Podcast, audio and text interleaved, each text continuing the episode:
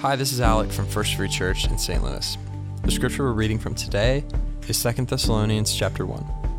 I'm going to read a portion from it now, but I encourage you to read the whole chapter later as a part of our reading plan that you can learn more about at efree.org slash back together. 2 Thessalonians chapter 1, verses 11 and 12.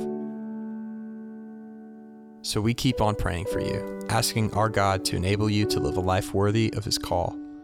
May he give you the power to accomplish all the good things your faith prompts you to do. Then the name of our Lord Jesus will be honored because of the way you live, and you will be honored along with him. This is all made possible because of the grace of our Lord Jesus Christ.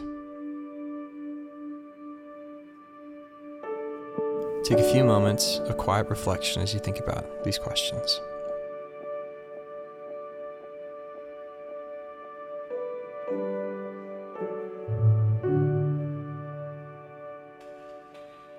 Paul writes about the enablement of God in this passage. So, what does it mean to you to live by God's enabling and not of our own efforts?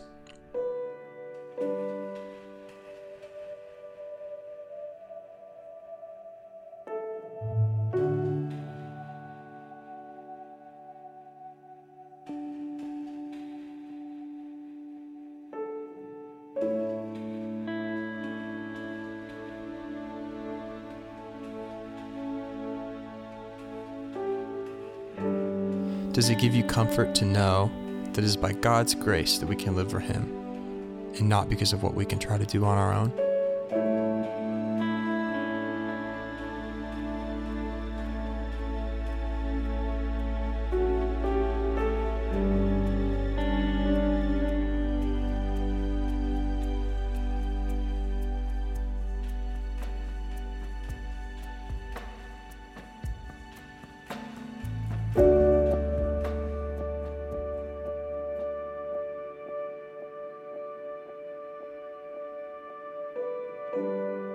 Spend some time now in prayer asking to be made available for God today to glorify and honor the one who made a way for us.